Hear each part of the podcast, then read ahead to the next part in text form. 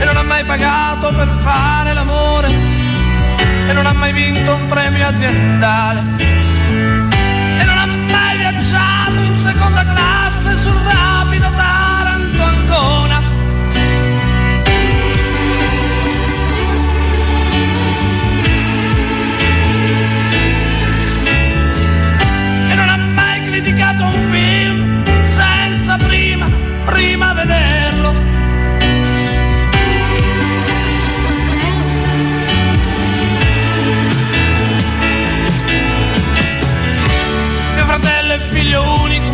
perché è convinto che Chinaglia non può passare al Frosinone.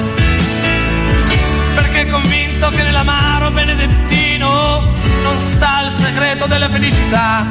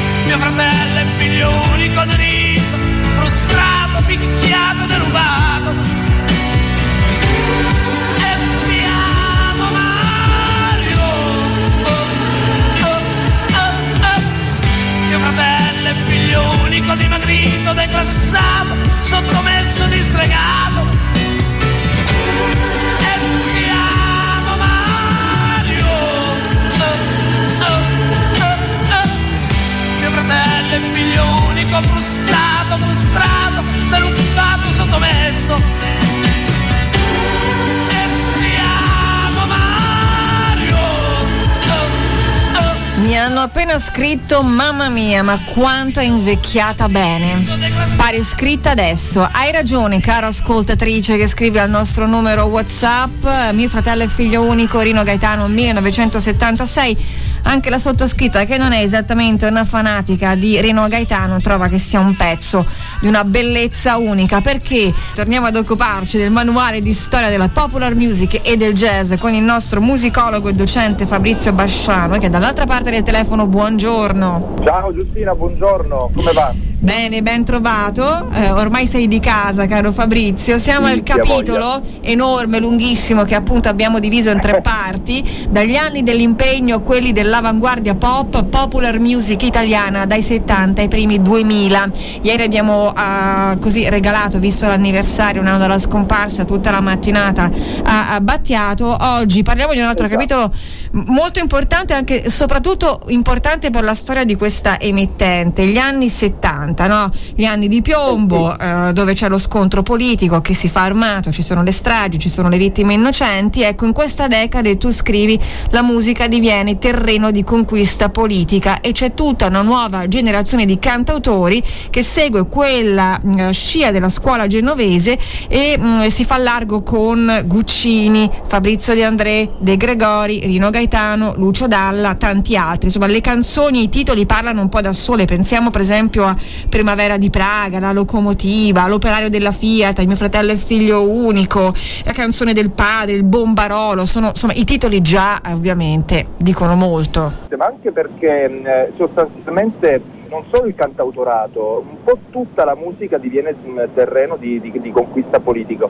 Se pensiamo che non esisteva un grande circuito di club, eh, a differenza per esempio di Germania, Gran Bretagna, Francia, no? Dove le band potevano in qualche modo eh, esibirsi, emer- emergere, eh, affermarsi, esistevano soprattutto eh, i festival ed ecco i festival sono quegli ambienti nei quali in qualche modo entra la politica. Eh, una cosa di cui ci lamentiamo insomma da sempre in Italia è che la politica entra un po' ovunque, se ne parla sempre quando poi si parla di te- televisione pubblica, di RAI eccetera e, e, la stessa cosa succede nella musica, soprattutto in quegli anni appunto che la politica è molto molto eh, presente e quindi anche i testi appunto delle, delle canzoni e non solo appunto del, nel mondo del cantautorato ma anche del, del rock, del rock progressivo, chiaramente hanno un, sempre uno sfondo comunque politico. Eh, è una cosa importante sicuramente perché da un certo punto di vista la musica diventa veicolo per l'affermazione di diritti sociali, di diritti civili, in anni nei quali questi sono come dire, la prerogativa della, della sinistra eh, prima che la sinistra se ne dimentichi completamente. Insomma. Tra l'altro accanto ai nomi che eh, abbiamo fatto, però in quegli anni ci sono diciamo parallelamente all'impegno cantautorale degli artisti, come dici tu proprio nel tuo libro, più disinvolti, eh, più a proprio Vero. agio su un terreno strettamente musicale. Sono artisti bravissimi che hanno lasciato grandi pagine di musica ma che non possiamo collocare in ambito strettamente politico. Parlo di Ivano Fossati, parlo di un personaggio personaggio strano come Ivan Graziani, parlo anche di Pino Daniele che poi negli anni 90 avrà un'altra vita e lo vedremo sconfinare nel grande mercato pop. Eh sì, infatti, quello è stato un po' il grande tradimento di Pino Daniele, però sostanzialmente a uno come Pino Daniele No, non puoi che perdonare tutto perché eh, appunto dagli, era dagli anni 70 che andava avanti con eh, il blues partenopeo in qualche modo e con delle tecniche chitarristiche veramente, una tecnica chitarristica invidiabile. Non è un caso se poi insomma collaborerà con tutti i più grandi uh, bluesmen e anche jazzisti al, al, mondo, ricordiamo Pat Metini, ma tantissimi, Gato, Gato Barbieri eccetera. E poi sì appunto cioè, ci sono questi eh, autori eh, in quegli anni che sono sicuramente più, più musicisti che, che, che, cantautori proprio. Ivano Fossati è sicuramente il il grande rocker italiano insieme a, insieme a Ivan Graziani, e, Ivan Graziani è veramente un geniaccio, purtroppo prematuramente scomparso, ha lasciato dei pezzi che sono di una bellezza, Monna Lisa è un capolavoro unico,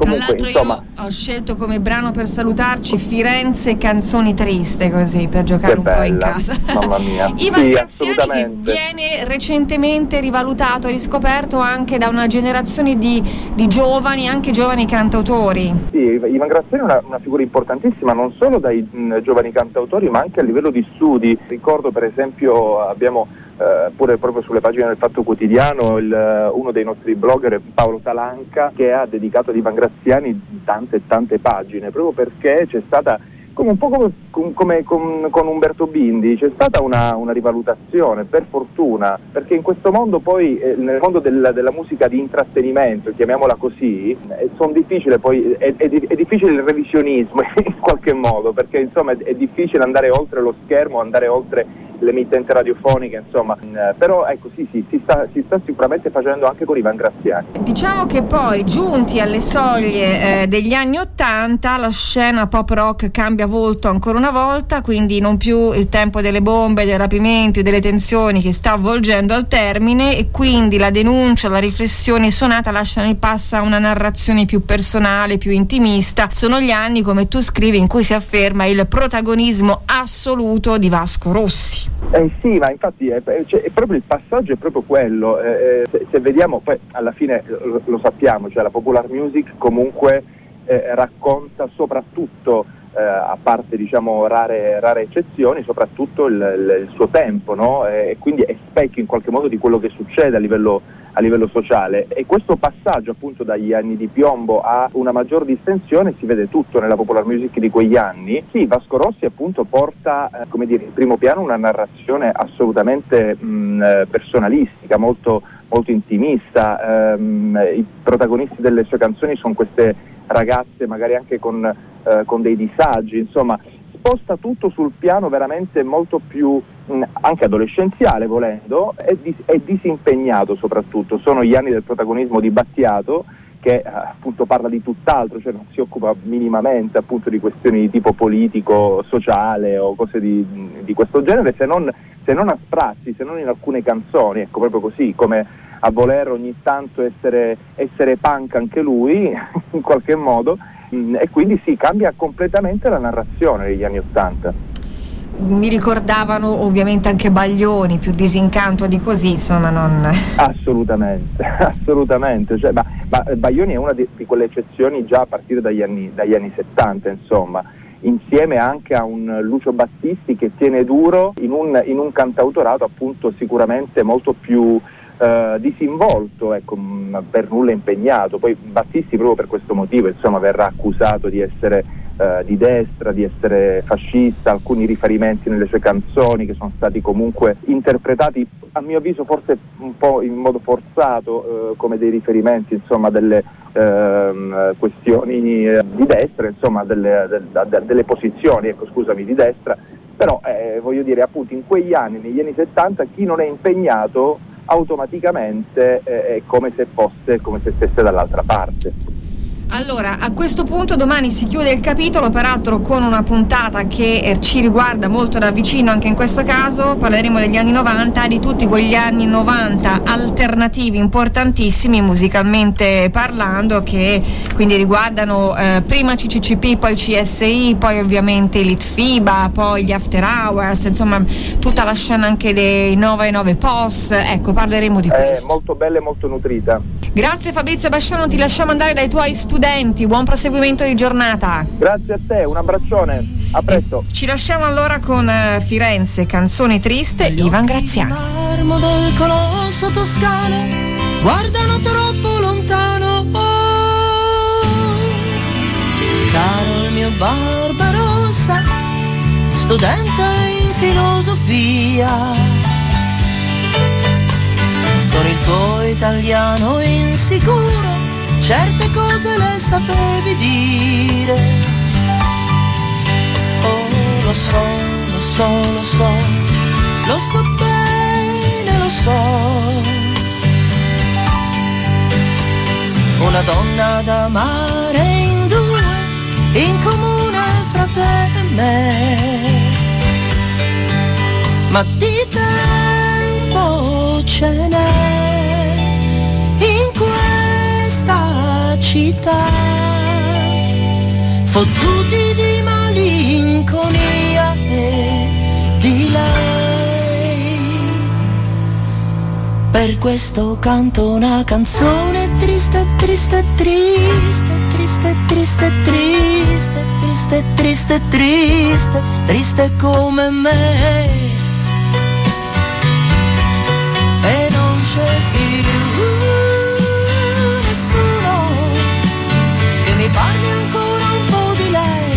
Uncle, don't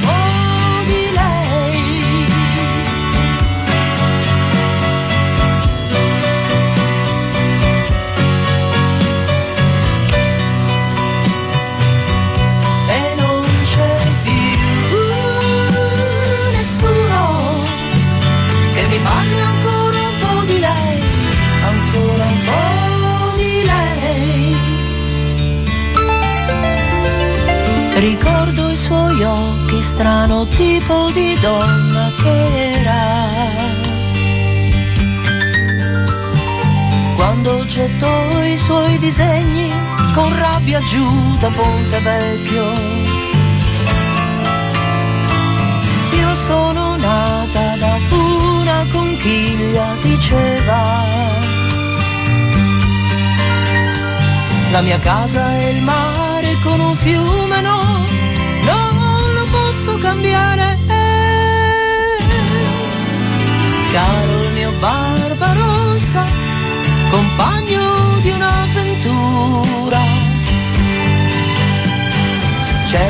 Che se n'è andata, no, non è colpa mia. Oh, lo so, lo so, lo so, la tua vita non cambierà ritornerai in Irlanda con la tua laurea in filosofia.